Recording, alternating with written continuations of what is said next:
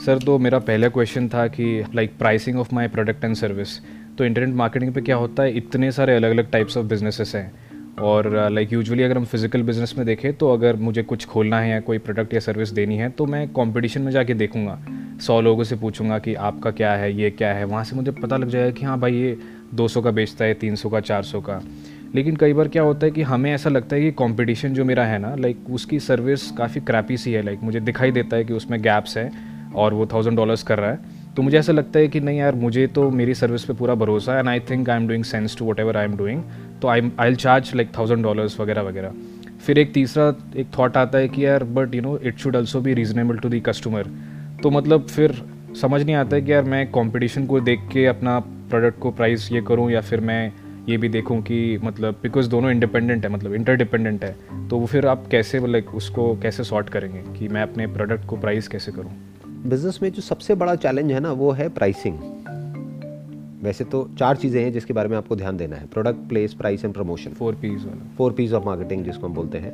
तो product is important no doubt product ही नहीं अच्छा हुआ तो प्राइसिंग का तो सवाल ही नहीं उठता. प्रोडक्ट में सर्विस भी आ गया. प्लेस का मतलब हो गया डिस्ट्रीब्यूशन नेटवर्क वो आप कैसे डिस्ट्रीब्यूट करने वाले हो? वो आपके क्वेश्चन में ही इम्प्लाइड है कि वो ऑनलाइन है. तो उसको भी हम हटा देते हैं. अब आ गया मार्केटिंग एंड प्रमोशन कि वो आप कैसे करोगे? एस के थ्रू करोगे? एस के थ्रू करोगे? कितना फंड कहाँ पे डालोगे? क्या करोगे?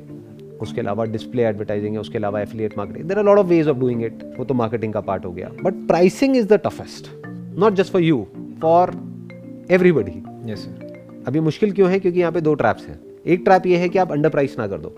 बहुत सारे बिजनेसेस जो फेल हो जाते हैं वो अंडर प्राइसिंग की वजह से हो जाते हैं। उन्होंने कैलकुलेशंस प्रॉपर करी नहीं और वो लॉस में चले गए। तो you must overestimate your cost जो भी आपकी एक्चुअल कॉस्ट है उसको ओवर एस्टिमेट करो थोड़ा सा जो भी आपने निकाली सारी कैलकुलेशन करके आप उसको 1.5x कर दो। आप पहले ये सोच करके चलो कि मेरी कॉस्ट सौ रुपये नहीं है डेढ़ सौ रुपये है। अगर डॉलर्स की बात करी जाए तो मेरी कॉस्ट हज़ार डॉलर नहीं है डेढ़ हज़ार डॉलर है। कॉस्ट एग्जैक्टली क्या है यहाँ पे? Cost of service cost of creating the product cost of your time cost of your money that you are investing cost of your team cost of your office space अगर office से कर रहे हो घर से कर रहे हो तो cost of your system cost of your hardware software जो भी आपको चीज़ें चाहिए उसको प्रोवाइड करने के लिए आपकी कॉस्टिंग आ गई। Okay okay. जिस भी प्लेटफॉर्म को आप यूज़ कर रहे हो वो आ गई। प्रोडक्ट की कॉस्ट आ गई। बीच में जो लोग हैं उनकी कॉस्ट आ गई। डिलीवरी की कॉस्ट आ गई। सारा आ गया। तो आपने वो सारा कैलकुलेट किया तो वो मानो आ रही है पाँच सौ डॉलर तो पहले ही उसको बढ़ा दो। अपने माइंड में। आप ये सोचो कि मेरी कॉस्ट ही साढ़े सात सौ डॉलर है तो वहाँ बच गए। ऐसा क्यों कर रहे हैं वैसे हम? ऐसा आप इसलिए कर रहे हो क्योंकि कॉस्ट को हम हमेशा अंडर एस्टिमेट करते हैं। जब एक्चुअल में बिज़नेस करते हैं तो बाद में जाकर के समझ आता है कि जितना हमने सोचा था उससे ज़्यादा लग गया। फिर बिज़नेस फेल हो जाता है। तो जिससे कि बिज़नेस फेल ना हो most important thing that you need to ensure in a business is कि वो बिज़नेस चलता रहे। ये मैं बात कर रहा हूँ बूथ स्ट्रैप की। अगर आपके पास में कोई इन्वेस्टर है उसने आपको फंडिंग दे दी है तो बात अलग है। हम्म, हम्म, हम्म। फिर तो then you have got deep pockets के आप स्पेंड करते जा रहे हो करते जा रहे हो ब्लीड कर रहे हो दो तीन साल तक बट फ़र्क नहीं पड़ रहा है। फंडिंग आती जा रही है उसको आप लगाते जा रहे हो। लॉस हो रहा है प्रॉफिट हो रहा है कोई फ़र्क नहीं पड़ता। बट मैं बात कर रहा हूँ आपने अपनी जेब से पैसा लगाया। क्योंकि आपके इस क्वेश्चन से ही समझ आ रहा है। You don't have an investor आप अपना पैसा खुद लगा रहे हो। तो यू मस्ट इंश्योर कि उसमें प्रॉफिट हो। वो लॉस में ना चला जाए business that is the most important factor that you need to take it into consideration कि अगर आप एक प्रोडक्ट को प्राइस करने का सोच रहे हो मानो हज़ार डॉलर दो हज़ार डॉलर तीन हज़ार डॉलर तो आपके माइंड में कन्फ्यूज़न हो रही है मैं कितना करूँ? तो सबसे पहले अपनी कॉस्ट देखो। Okay. आपको कॉस्ट समझ आई मेरा सब कुछ मिला के ये करके वो करके एट अ रियलिस्टिक लेवल पाँच डॉलर मेरी कॉस्ट आ रही है। ठीक है। उसको आपने पहले ही वन कर दिया। साढ़े सात सौ डॉलर कर दिया। ये हो गई मेरी कॉस्ट अब मुझे मिनिमम एक अमाउंट चाहिए एक बिज़नेस को इफेक्टिवली रन करने के लिए जो आपका प्रॉफिट है। बिना उस प्रॉफिट के आप क्या करोगे? अब इस कॉस्ट में ये जो 500 डॉलर है आपकी मार्केटिंग कॉस्ट भी आ गई। प्रोडक्ट की भी आ गई। सारी कॉस्ट आ गई। उसके बाद भी आपने साढ़े सात सौ किया। फिर आपने कहा कि अब मैं मिनिमम मुझे 25 परसेंट तो चाहिए ही। You talking about profit margin right profit margin कि अगर मैं हज़ार डॉलर का बेचूँगा तो साढ़े सात सौ की मेरी कॉस्ट है मुझे पच्चीस परसेंट चाहिए। पहले अपने माइंड में क्लियर कर लो कि मेरी कॉस्ट साढ़े सात सौ डॉलर है। तो कॉस्ट को आपने हल्का सा इन्फ्लेट किया अपने माइंड में। क्योंकि कम है तो आपका अच्छा ही है ना फिर आपका क्या गया? उसमें तो आपका फ़ायदा ही है। बट नुकसान में आप नहीं गए। तो एक प्रॉब्लम आपकी ये सॉल्व हुई। अब दूसरी प्रॉब्लम आएगी कि अब ऊपर कितना करें प्राइसिंग हम्म। उसकी कोई लिमिट ही नहीं है। बिल्कुल। आप डेढ़ हज़ार कर दो दो हज़ार कर दो आपको ऐसे ऐसे लोग दिख जाएँगे जो तीन हज़ार का भी कर रहे हैं पाँच हज़ार का भी कर रहे हैं। आप कहोगे यार मैं क्या करूँ? कहाँ पे रखूँ? तो उनको छोड़ दो वो क्या कर रहे हैं। आप ये देखो कि कस्टमर क्या चाहता है। That is called the gap in the market हो सकता है बाकी सब जो है वो 2000 डॉलर पे काम कर रहे हैं। पर 2000 डॉलर में आप देखोगे तो कंपटीशन बहुत ज़्यादा है। बिल्कुल बिल्कुल क्योंकि एक प्लेयर नहीं है सौ प्लेयर है और सब उसी के आसपास घूम रहे हैं। दो हज़ार ढाई हज़ार तीन हज़ार। तो अगर आप घुस रहे हो उस इंडस्ट्री में और स्पेशली इंडिया से आप एंटर कर रहे हो जब आप डॉलर्स की बात कर रहे हो that means you are targeting the global market और स्पेसिफिकली द यूएस मार्केट बिल्कुल। तो अब आप अगर यहाँ से जा रहे हो तो आपके पास में जो एडवांटेज है वो है कॉस्ट एडवांटेज जो उनके पास में नहीं है। वहाँ पे तो मिनिमम वेजेस ही चालीस हज़ार डॉलर है। बिल्कुल सर बिल्कुल। अगर आप इंडिया की बात करो तो यहाँ पे मिनिमम वेजेस क्या है? बहुत फ्रैक्शन ऑफ़ दैट कॉस्ट तो आप कॉस्ट में खेल जाओगे तो आप कॉस्ट में आपको बेनिफिट होने वाला है बहुत बड़ा। तो उस एडवांटेज को इनकैश करने की कोशिश करो एट अ ग्लोबल लेवल ये विजन होनी चाहिए। ये नहीं कि वो 2000 ले रहे तो मैं भी 2000 लूँगा। तो आपको कॉम्पीट भी तो फिर 10 के साथ करना पड़ेगा ना। और प्लस उनको 10 साल हो गए बिज़नेस में। आप तो अभी नए एंटर कर रहे हो। जब आपका एक क्लाइंट बेस हो जाएगा एक दो साल में और आप प्रॉफिट में चल रहे हो तब थोड़ा थोड़ा करके अपनी प्राइस बढ़ा लेना कौन मना कर रहा है? जैसे मैंने भी आपको जो कैलकुलेशंस बताई उसके अकॉर्डिंग दो ट्रैप्स है। एक है आप अंडर प्राइस ना कर दो उसको हमने संभाल लिया। कॉस्ट को 1.5x करके। प्लस आप ओवर प्राइस ना कर दो इसलिए यहाँ पर हमने उसको भी संभाल लिया कि वो करने के बाद भी आपने अपना प्रॉफिट मार्जिन एक रीजनेबल अमाउंट पे रखा। कि सब कुछ काटने के बाद भी सारा खर्चा निकालने के बाद भी मुझे इतना तो बच जाएगा। और ये सर 25 परसेंट लाइक ये फिगर कहाँ से आया हुआ है मतलब या इसका कोई as such hard and fast rule नहीं है बट किसी भी इंडस्ट्री में एंट्री करने के लिए this is a good strategy क्योंकि शुरू में आपने एक बार मार्केट कैप्चर कर लिया तो प्राइस बढ़ाना तो बहुत आसान है। बट अगर आपने प्राइस ज़्यादा रख दिया और बिज़नेस ही फेल हो गया तो अब क्या करोगे? बिल्कुल फिर तो फंस गए। तो ये यहाँ से आया कि एटलीस्ट बिज़नेस तो चले। बिज़नेस चले मतलब क्या? ना वो अंडर प्राइस होना चाहिए ना ओवर प्राइस होना चाहिए। मतलब कुछ तो डिस्ट्रप्शन हो मार्केट में कि अगर सब दो तीन हज़ार डॉलर चार हज़ार डॉलर की बात कर रहे हैं तो आप हज़ार डॉलर में कुछ दे रहे हो जो मार्केट में दो हज़ार डॉलर का है। तो एक तरफ़ से आपको ये हो गया कि अगर कल को बिज़नेस फेल भी हुआ तो एटलीस्ट मेरी प्राइसिंग स्ट्रैटेजी की वजह से नहीं हुआ। बिल्कुल बिल्कुल मेक सेंस तो अगर इस तरह से आप चलते हो जिस तरह से मैं बात कर रहा हूँ तो इसमें क्या होगा लॉन्ग टर्म में आप धीरे धीरे अपनी प्राइस बढ़ा भी सकते हो बट तब क्या होगा कि आपको मार्केट फीडबैक मिलने के बाद में आप उसको बढ़ा रहे हो। जब आपको पता है कि मेरी अब इतनी सेल हो रही अब है। चल गया तो मैं अब चल गया है अब मैं एक और रेंज निकाल देता हूँ। एक अब ये बेसिक है तो अब एक प्रीमियम भी निकाल देता हूँ। अब ये निकाल देता हूँ वो निकाल देता हूँ। देन ग्रेजुअली आप इवॉल्व कर सकते हो चीज़ों को। मार्कअप कर सकते हो और चीज़ें मतलब एड ऑन्स दे सकते हो। बहुत चीज़ें हैं बहुत कुछ किया जा सकता है कोई लिमिट ही नहीं है। क्या क्या किया जा सकता है। True true but in the beginning ये दोनों ट्रैप से बचना है। Just to sum up this whole conversation एक अंडर प्राइसिंग दूसरा ओवर प्राइसिंग दोनों तरफ़ फेलियर है। और 99% जो बिजनेसेस फेल होते हैं ना उसके पीछे यही रीजन होता है। या तो प्राइसिंग बहुत ज़्यादा रख देते हैं कंपटीशन को देख करके बट वो ये नहीं देखते कंपटीशन के पास में ब्रांड इक्विटी भी है। बिल्कुल बिल्कुल बिल्कुल। उसके पास में फ़र्स्ट मूवर एडवांटेज है उसके पास में एक्सपीरियंस है उसके पास में डेटा है। उसको एग्जैक्टली exactly पता है कि कौन सा कस्टमर क्या करके आता है और वो क्यों लेता है। प्लस उसके पास में एक ट्रस्ट है। जो ऑलरेडी बिल्ड हुआ है कई सालों में। वो इसमें से कुछ भी आपके पास में तो है नहीं। बट प्राइसिंग हमने उसको देख करके अपनी रख दी फिर हम फेल हो गए। अब हमको यही नहीं पता कि हम फेल क्यों हुए हैं। क्योंकि प्राइसिंग पे हम जा करके अटक गए। अटक जाते हैं। Okay sir next question was related to failures क्या होता है कि अभी हमारे इंटरनेट मार्केटिंग की इंडस्ट्री में इतने सारे फैक्टर्स इन्वॉल्व होते हैं ना कि हम एक पर्टिकुलर फ्रैगमेंट को ही देख के कई बार बोलते हैं कि मे बी गूगल के एल्गोरिदम की वजह से लाइक हम फेल हुए हैं या फिर अमेजोन के एकदम से रातों रात चेंज हो गया कमीशन स्ट्रक्चर तो उसके वजह से हुए हैं। तो I just wanted to know कि for an internet marketer because आपका भी डोमेन है लाइक यू नो वहीं से सब कुछ हो रहा है तो how do you study your failures या फिर हम अपने फेलियर्स को ब्रेक डाउन कैसे करें ताकि हम वहाँ से जो भी कुछ सीखें ना, वो नेक्स्ट टाइम यूज़ हो, और उसमें भी तो प्रॉब्लम ये होती है कि एक फेलियर समझो आज हो गया तो आज इतने सारे फैक्टर्स इन्वॉल्व है जिसकी वजह से वो फेलियर हुआ है। नेक्स्ट टाइम पूरी सिचुएशन ही बदलने वाली है। तो यहाँ का लर्निंग वहाँ पे मतलब लाइक इसको मैं स्टडी इस तरह से कैसे करूँ कि यहाँ का जो भी कुछ सीखा हुआ है वो नेक्स्ट टाइम किसी भी चीज़ में लाइक काम आ जाए। आप डिजिटल मार्केटिंग की फ़ील्ड में हो तो फेलियर को आप कैसे डिफाइन करोगे? What do mean by failure is it an absolute failure or a temporary failure or what do we mean by failure it's a temporary failure it's not an absolute और उसके पीछे reason क्या होता है? Sir आज जैसे मैं अपना एग्जांपल बताऊँ तो कोई एक वेबसाइट है तो क्या होता है कि unless and until the website fails हमको पता ही नहीं चलता है कि हमने गलती क्या करी थी बिकॉज़ हम तो शुरुआत से तो सही से कर रहे हैं ना अपने एंड से। तो एकदम से जब गूगल का एल्गोरिथमिक अपडेट आता है बिकॉज़ मैं मैं डिपेंडेंट हूँ यहाँ पे कहीं और क्योंकि मेरा डायरेक्ट इंटरेक्शन कस्टमर के साथ टॉकिंग अबाउट एसईओ कि आप SEO एसईओ कर रहे हो जी, जी, जी, जी। और एल्गोरिथम ही चेंज हो गया पीछे से। हाँ, हाँ, हाँ, बिल्कुल तो फिर स्टडी करने के लिए क्या है और ऑब्वियसली गूगल कभी हमें ये नहीं बताते कि कौन से फैक्टर्स इन्वॉल्व थे जिसकी वजह से आपकी साइट जो है पीनलाइज हुई है वॉट तो इतना कुछ इन्वॉल्व होता है ना कई बार समझ नहीं आता कि यार मैं इसको स्टडी कैसे करूँ? और नेक्स्ट टाइम तो सिचुएशन पूरी की पूरी अलग होने वाली है। और होता क्या है टाइम टू टाइम नए नए रूल्स एंड रेगुलेशंस आते रहते exactly, हैं। एग्जैक्टली एग्जैक्टली जैसे अभी मैंने सुना है डिजिटल मार्केटर्स को जो बहुत दिक्कत आ रही है फेसबुक उनकी एड्स को बैन कर देता है right? Exactly, ये sir, बहुत कॉमन है। है। बिल्कुल, बिल्कुल, हाँ गूगल अपना एल्गो चेंज करता रहता है। और बहुत सारे ऐसे प्रोडक्ट्स हैं जो गवर्नमेंट की तरफ़ से ही एग्जैक्टली रेगुलेशन आ जाती है कि इन प्रोडक्ट्स की एडवर्टाइजिंग अब ऐसे होगी वैसे होगी ऐसे नहीं होगी वट एवर इट इज़ तो there are lots and lots of factors which are involve in all of these things right तो पहले से हमको सारे फैक्टर्स पता है। हमें ये नहीं पता कि क्या होने वाला है बट हमें ये पता है कि ये एक अनसर्टेन पाथ है। अनसर्टन है एग्जैक्टली अनसर्टेन पाथ पे हम चल क्यों रहे हैं? क्योंकि आप और जो पार्टीज़ हैं उन पे डिपेंड कर रहे हो अपने बिज़नेस के लिए। बिल्कुल। जहाँ उन्होंने पॉलिसी चेंज करी फॉर एग्ज़ाम्पल किसी मार्केट प्लेस के थ्रू आप कोई काम कर रहे हो। अब जो कंट्रोल है वो किसके हाथ में है? मार्केट प्लेस के हाथ में है।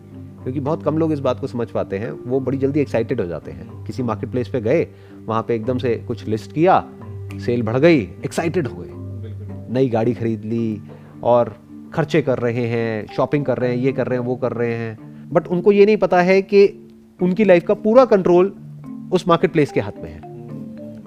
उनको हल्की सी ट्विकिंग करनी है रातों रात अपने एल्गोरिथम में। रातों रात जो भी था वो सब ज़ीरो हो जाएगा। ट्रू सर ट्रू मैं किसी का नाम नहीं ले रहा किसी भी मार्केट प्लेस का but there are lot of marketplaces online marketplaces वहाँ पे पूरा कंट्रोल उस मार्केट प्लेस के हाथ में है।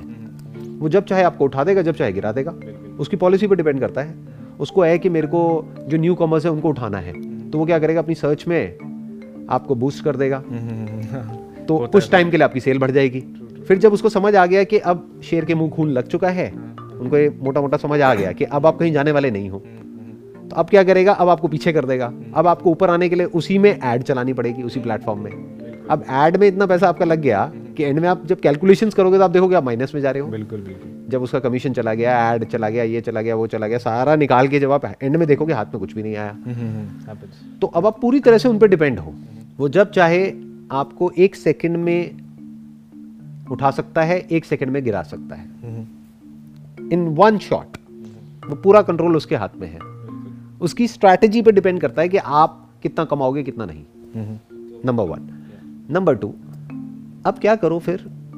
अपना कुछ क्रिएट करो।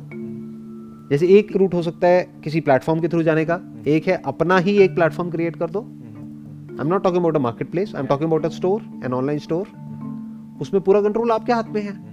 उसमें कौन आपको रोक सकता है?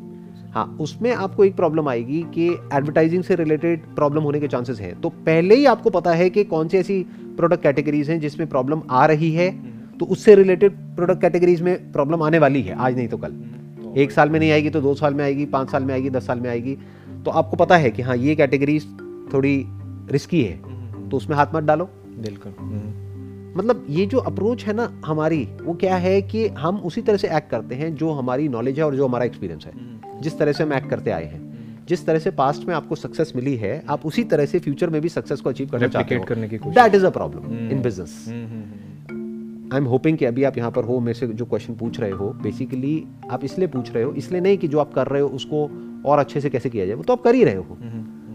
आप इसलिए पूछ रहे हो कि how to grow your business by 10x 100x or 1000x that's exactly. what you are trying to exactly. understand Yeah, here yeah, yeah. right? True, true, true. हाँ और मैं उसी की बात कर रहा हूँ। तो मैं क्या कह रहा हूँ बैकवर्ड चलो।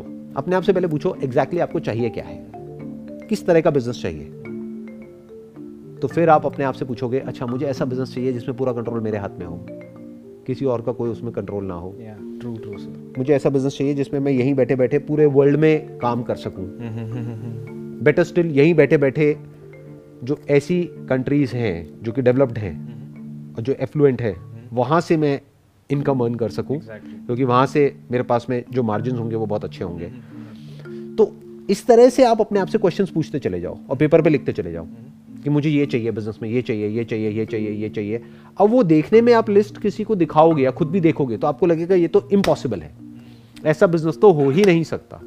क्योंकि अब आपको आइडियाज़ मिलेंगे। अब जब आप आइडियाज़ ढूंढोगे तो उस आइडिया को जज करोगे इन पैरामीटर्स के अकॉर्डिंग कि बिज़नेस ऐसा होना चाहिए ऐसा होना चाहिए ऐसा होना चाहिए ऐसा होना चाहिए ऐसा होना चाहिए। मानो ये बीस कंडीशन हैं उसमें से भी आपने प्रायोरिटाइज कर लिया कि दस तो चाहिए ही। बाकी जो हो उससे इतना फ़र्क नहीं पड़ता। जी। जब आपको कोई ऐसा बिज़नेस नज़र आएगा कि जिसमें दस के दस पे टिक लगता है और हंड्रेड परसेंट टिक लगता है तभी आप उस बिज़नेस में एंटर करोगे वरना नहीं करोगे। हम्म या मेक सेंस अब ये it is easier said than done क्यों? क्योंकि इसके लिए पेशेंस चाहिए। ये एकदम से नहीं होता है।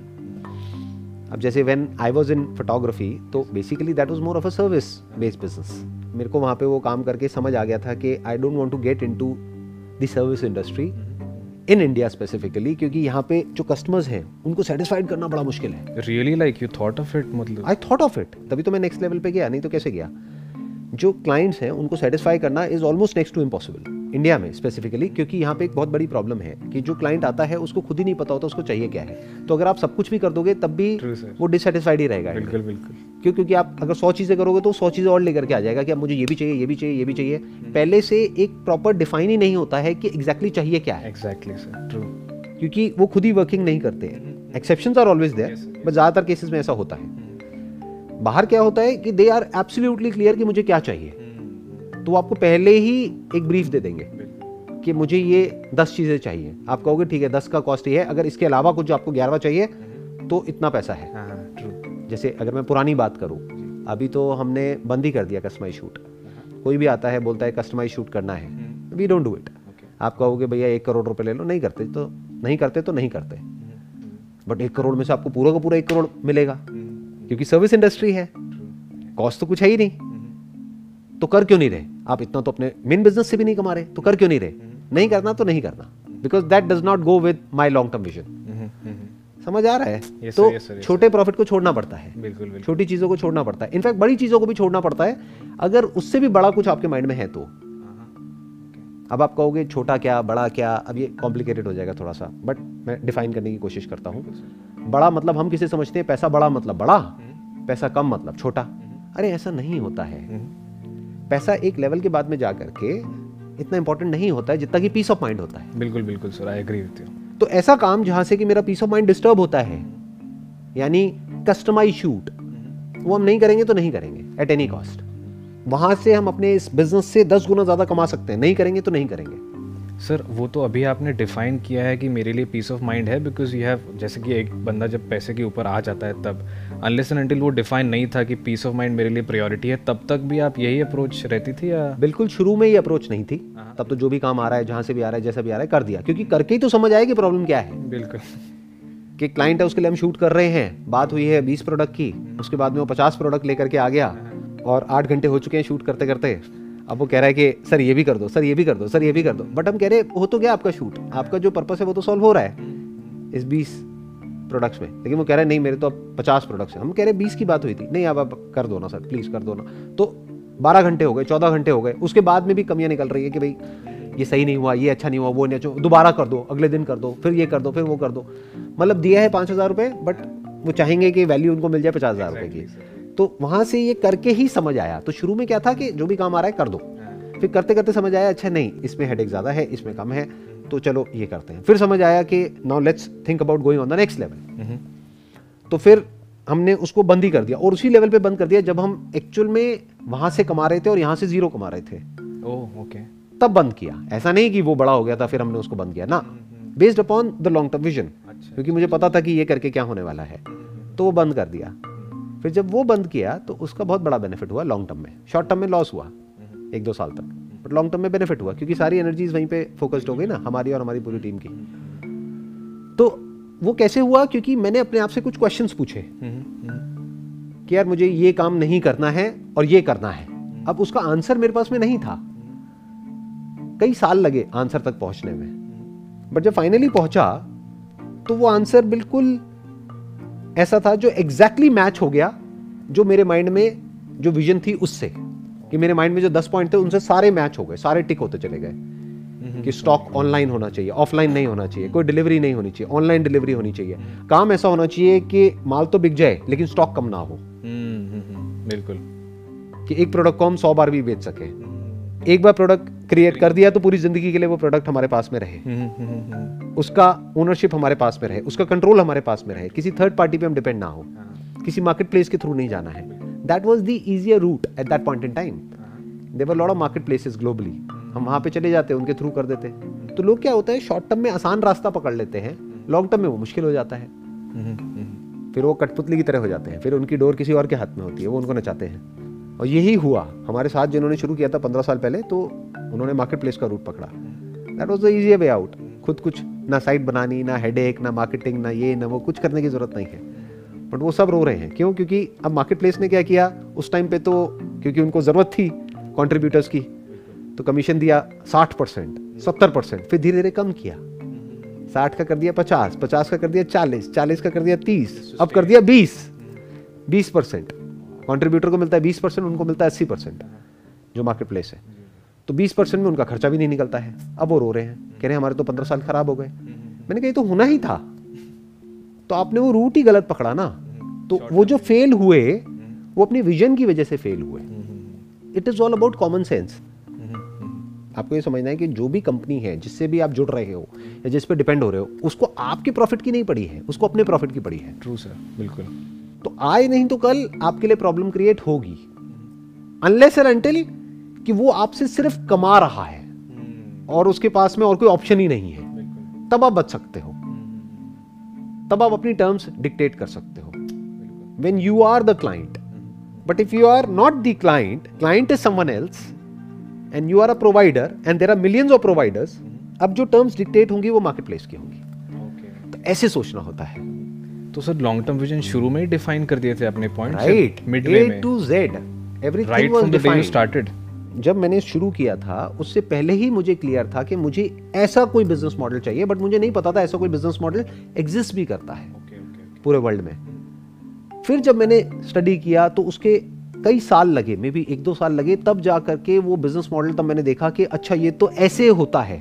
वो भी एक्सीडेंटली हुआ था।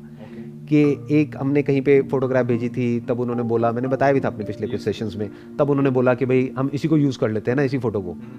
हमारे पास में टाइम नहीं है ऐड दो दिन में निकलना है। तो हमने कहा कर लो कोई बात नहीं। उसमें से हमने थोड़ा मॉडल को दे दिया थोड़ा खुद अपने पास में रख लिया और ये वो करके तो वहाँ से दिमाग चला। मैंने कहा अच्छा ये भी हो सकता है। मैंने कहा ये तो उससे मैच हो रहा है काफ़ी हद तक। फिर मैंने स्टडी किया इंटरनेशनली तब मैंने देखा तो it was kind of overwhelming क्योंकि उन लोगों के पास में था बहुत सारा कॉन्टेंट हमारे पास में था ज़ीरो उनके पास में हज़ारों कैटेगरीज हर कैटेगरी में लाखों इमेजेस तो मैंने कहा यार ये तो बहुत मुश्किल है करना। फिर मैंने कहा नहीं लेकिन लॉन्ग टर्म में तो हो जाएगा ना। अभी मुश्किल है दो तीन साल लगेंगे बट हो जाएगा। और जब अपना होगा और अपना ही प्लेटफॉर्म होगा तो ना हम किसी पे डिपेंड है ना किसी को आंसर देना है ना कुछ करना है। खत्म। तो वो जो भी सोचा था वो सब अचीव हो गया। गॉट पॉइंट तो पहले डिफाइन करना होता है। तो whatever you are doing whatever you are creating you need to define it very very clearly in your mind कि this is what I exactly want और उसमें जो भी आपका पास्ट एक्सपीरियंस है जो भी आपका स्किल सेट है सब कुछ कनेक्ट हो जाता है। जो भी आपकी अंडरस्टैंडिंग है एक बढ़िया लाइफ को लेकर के। जैसे बहुत लोगों को पता नहीं है और शायद किसी को पता नहीं है जो भी अभी वीडियो में देख रहे हैं। मैंने कभी बताया भी नहीं कि मैंने एक इंश्योरेंस की भी एजेंसी ली थी शुरू शुरू में at the age of around nineteen twenty years तो I became an insurance agent तो मेरे को वहाँ पे जो सबसे अच्छा लगा था वो ये था कि इंश्योरेंस में क्या होता है एक बार एक पॉलिसी को बेचा। सर जब तक वो पॉलिसी रिन्यू होती रहेगी यानी दस साल तक पंद्रह साल तक बीस साल तक तब तक एक रिकरिंग इनकम आती रहेगी हर साल की। वो परसेंटेज वाइज कम होती है बट जैसे जैसे बेस बड़ा होता चला जाता है तो वो पैसिव इनकम हो गई। तो वहाँ से मुझे पैसिव इनकम का कॉन्सेप्ट बड़ा अच्छा लगा था। फिर आया कि सर्विस इंडस्ट्री में नहीं जाना है वो कहाँ से आया? यहाँ से आया। On the basis of the experience जो भी सर्विस इंडस्ट्री में मैंने किया उसके बेस पे। कि नहीं इसमें नहीं जाना तो नहीं जाना। कि बुराई ज़्यादा मिलती है और प्रॉब्लम ज़्यादा है रिवॉर्ड है but in proportion to the stress reward कुछ भी नहीं है। Reward is not important reward is secondary peace of mind is primary and creativity is primary कि हम जो करें अपने हिसाब से करें। तो now we are more like trend setters in the market we are the market leaders हमारी काइंड ऑफ़ आप कह सकते हो kind of not exactly but monopoly है इस सेगमेंट में। तो पहले ही माइंड में था कि हाँ कुछ ऐसा करना है कि we will be the trend setters so ऐसे सोचना होता है। और एक बार एक बिज़नेस को क्रिएट करना है और फिर उसके बाद में अगले 10 साल 20 साल 30 साल 40 साल अगर हम कुछ ना भी करें तब भी वहाँ से रिकरिंग इनकम आती रहेगी। सारे पॉइंट्स कनेक्टेड हो गए बेसिकली और हमेशा फेयर चलना है वो बिल्कुल क्लियर था माइंड में। तो एक हमारा ही ऐसा मार्केट प्लेस है जहाँ पर के हमने जहाँ से शुरू किया था वहाँ पर ही आज है इन टर्म्स ऑफ़ परसेंटेज कि मतलब और लोगों ने क्या किया? कॉम्पिटिटर्स ने पहले कॉन्ट्रीब्यूटर को देते थे 60 परसेंट फिर कम करते करते 20 परसेंट पे आ गए। हमने जब शुरू किया तो 50 50 से किया। आज भी 50 50 पे है। अच्छा आज भी वही है। Exactly no changes for the smallest of contributor and the biggest of contributor wow okay जिसकी हमारे पास में दस हज़ार इमेजेस हैं उसके लिए भी यही है और जिसकी दस इमेजेस हैं उसके लिए भी यही है। स्टैंडर्ड है। एक और था लिस्ट ऑफ़ पॉइंट्स में कि यार मेरे को मॉडल से पैसे नहीं लेने हैं। क्यों? क्योंकि जब पैसे लेते हैं तो हम आंसरेबल हो जाते हैं अकाउंटेबल हो जाते हैं। ये मेरा सीधा सा फंडा है लाइफ का। The moment you take money from someone you become accountable although not legally क्योंकि आप उनसे कॉन्ट्रैक्ट कर सकते हो कि भाई काम की हमारी गारंटी नहीं है बट मॉरली एथिकली तो आप अकाउंटेबल हो गए ना। बट अगर मैंने आपको पैसे दिए तो कौन है अकाउंटेबल तब आप हो। बिल्कुल बिल्कुल। तो ये था विजन में। तो ये भी उसमें आ गया कि हमने पैसे नहीं लेने हैं तो नहीं लिए। ऐसे करके बहुत सारे पॉइंट्स थे। और इस सबका डायरेक्ट कनेक्शन किससे था? एक ऐसी लाइफ से which I wanted for myself बिल्कुल गॉट योर पॉइंट तभी तो ये सब कर पा रहा हूँ। एग्जैक्टली एग्जैक्टली अभी जो हम बैठे हैं और ये जो डिस्कशन कर पा रहे हैं ये जो ब्रेन कर रहे हैं आपसे बात करके मैं आपसे बहुत कुछ सीख रहा हूँ। इसमें मुझे मज़ा आता है। तो आप समझ गए सेंटर में क्या आ गया? जो मेरे दस पॉइंट थे उसमें टॉप पे क्या था? I wanted freedom in terms of time and in terms of money कि मैं जब चाहे जहाँ चाहे वहाँ जा सकूँ। किसी को कोई आंसरेबल ना हो। और जब बैठा हूँ जहाँ बैठा हूँ जो मेरा करने का जब मन कर रहा है तब करूँ नहीं कर रहा तो ना करूँ। अब जैसे ये सेशन ऑलमोस्ट खत्म हो गया है। फ्रॉम दी व्यूअर्स परस्पेक्टिव तो अब मैं आपके साथ में बैठूँगा और अगर मेरे को इंटरेस्ट आ रहा है तो ये कॉन्वर्सेशन हो सकता है एक दो घंटे तक भी चलती रहे। बिल्कुल बिल्कुल। ये क्यों हो पा रहा है? क्योंकि ये आज से पंद्रह साल पहले ही मैंने अपने लिए डिफाइन कर दिया था। आज इसलिए हो पा रहा है। इस तरह से डिफाइन करना होता है। गॉट ये योर business बिज़नेस में- for business but for life पूरा फॉर लाइफ क्योंकि बिज़नेस किसके लिए? लाइफ के लिए है। लाइफ बिज़नेस के लिए थोड़ी है। एग्जैक्टली लोग इसमें कंफ्यूज हो जाते हैं। लाइफ पैसे के लिए थोड़ी है। पैसा लाइफ के लिए है। इतनी बेसिक सी बात है। बहुत कम लोगों को ये बात समझ आती है। तो पैसा किस लिए है? सोचो। लाइफ पैसे की अपने आप में क्या वैल्यू है? कुछ भी नहीं है। मानो आपके बैंक अकाउंट में बहुत पैसा है। और मान लो कि हेल्थ वाइज बहुत बुरी हालत है। किस काम का है वो पैसा? कुछ काम का नहीं है। या फिर चलो हेल्थ वाइज भी सब कुछ ठीक है साइकोलॉजिकली आप डिस्टर्ब्ड हो तो किस काम का है वो पैसा? सब बेकार हो गया। रिलेशनशिप्स की धज्जियाँ उड़ी हुई हैं, किस काम का है वो पैसा? सब बेकार हो गया। या फिर ये कह लो, अंदर से एक सेटिस्फैक्शन नाम की चीज़ नहीं है, या जिसको भी खुशी कहते हैं, वो नहीं है पीस ऑफ़ माइंड नहीं है स्ट्रेस है एंजाइटी है तो किस काम का है वो पैसा? तो ultimately money is for life life is not for money यहाँ पे जाके लोग फंस जाते हैं। शुरू शुरू में लाइफ का जो मोटिव होता है वो पैसा होता है क्योंकि वो सर्वाइवल से कनेक्टेड है। बिल्कुल बिल्कुल. एक बार बट लोग नेक्स्ट जंप नहीं मार पाते हैं। ट्रू सर ट्रू वो एक हैबिट बन जाती है एक पैटर्न बन जाता है एक तरह की प्रैक्टिस हो जाती है पैसे के पीछे गधों की तरह भागने की फिर वो पूरी ज़िंदगी उसी के पीछे भागते रह जाते हैं। जबकि अब उनके पास में पैसा है फिर भी किसके पीछे भाग रहे हैं? पैसे के पीछे। है ना बेवकूफ़? बिल्कुल बिल्कुल सर बिल्कुल. मैंने पहले भी अपने कई सेशंस में बोला है बट मुझे एक्चुअल में बहुत ज़्यादा इरिटेशन होती है कुछ लोगों को देख करके जो ये कुछ सेलेब्स हैं सो कॉल्ड और वो ऐसी ऐसी एड्स करते हैं जिन एड्स में क्लियरली एड्स में बोलते हैं गवर्नमेंट की तरफ़ से मैंडेट है कि आपको बोलना पड़ेगा कि ये सेहत के लिए बहुत ही हानिकारक है। अरे जब आपको पता है कि वो सेहत के लिए हानिकारक है गवर्नमेंट कह रही है कि आप बोलो एड में कि वो सेहत के लिए हानिकारक है फिर ऐसी चीज़ का ऐड क्यों कर रहे हो? डिफाइन नहीं है सर कभी बैठ करके सोचते नहीं है कि हम क्या कर रहे हैं क्यों कर रहे हैं। उनके अपने बच्चे हैं वो बच्चे मेरी वीडियोस देखते हैं तो वो अपने बच्चों से आँखें कैसे मिलाते हैं? मेरे को ये नहीं समझ आता है। अब वो बच्चे नहीं देखते होंगे उनके कोई दोस्त देखते होंगे। वो भेजेंगे उस बच्चे को कि देखो तुम्हारे पिताजी के बारे में ये क्या बोल रहे हैं। तो जब वो बच्चा जा करके पूछेगा अपने पिताजी से कि आप क्यों करते हो ये ऐड तो वो क्या जवाब देगा वो आदमी? उसने जो भी अचीव किया अपनी पूरी लाइफ में पचास साठ साल में सत्तर साल में वो सब ज़ीरो हो गया एक सेकंड में। वो अपने उस बच्चे के इस सवाल का क्या जवाब देगा? कि आपको क्या ज़रूरत है? क्यों करते हो ऐसा काम? क्यों करते हो? क्योंकि उनको पता ही नहीं है कि मैं क्या कर रहा हूँ क्यों कर रहा हूँ। कभी बैठ करके सोचा ही नहीं है अपने आप से पूछा ही नहीं है। उनको लगता है लाइफ का मतलब पैसा।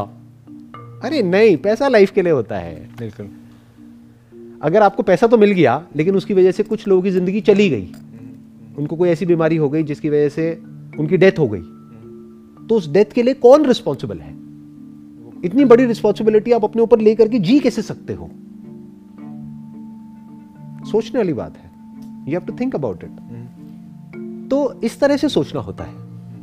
बट ऐसे बहुत कम लोग सोचते हैं। क्यों? क्योंकि आदत पड़ जाती है। लाइफ पे आगे बढ़ जाते हैं लेकिन सोच वही रह जाती है। तो ग्रो नहीं कर पाते लाइफ में अंदर से। I hope you got all the answers जितने भी आपने क्वेश्चंस पूछे। Thanks a lot thanks a lot yes sir ठीक है।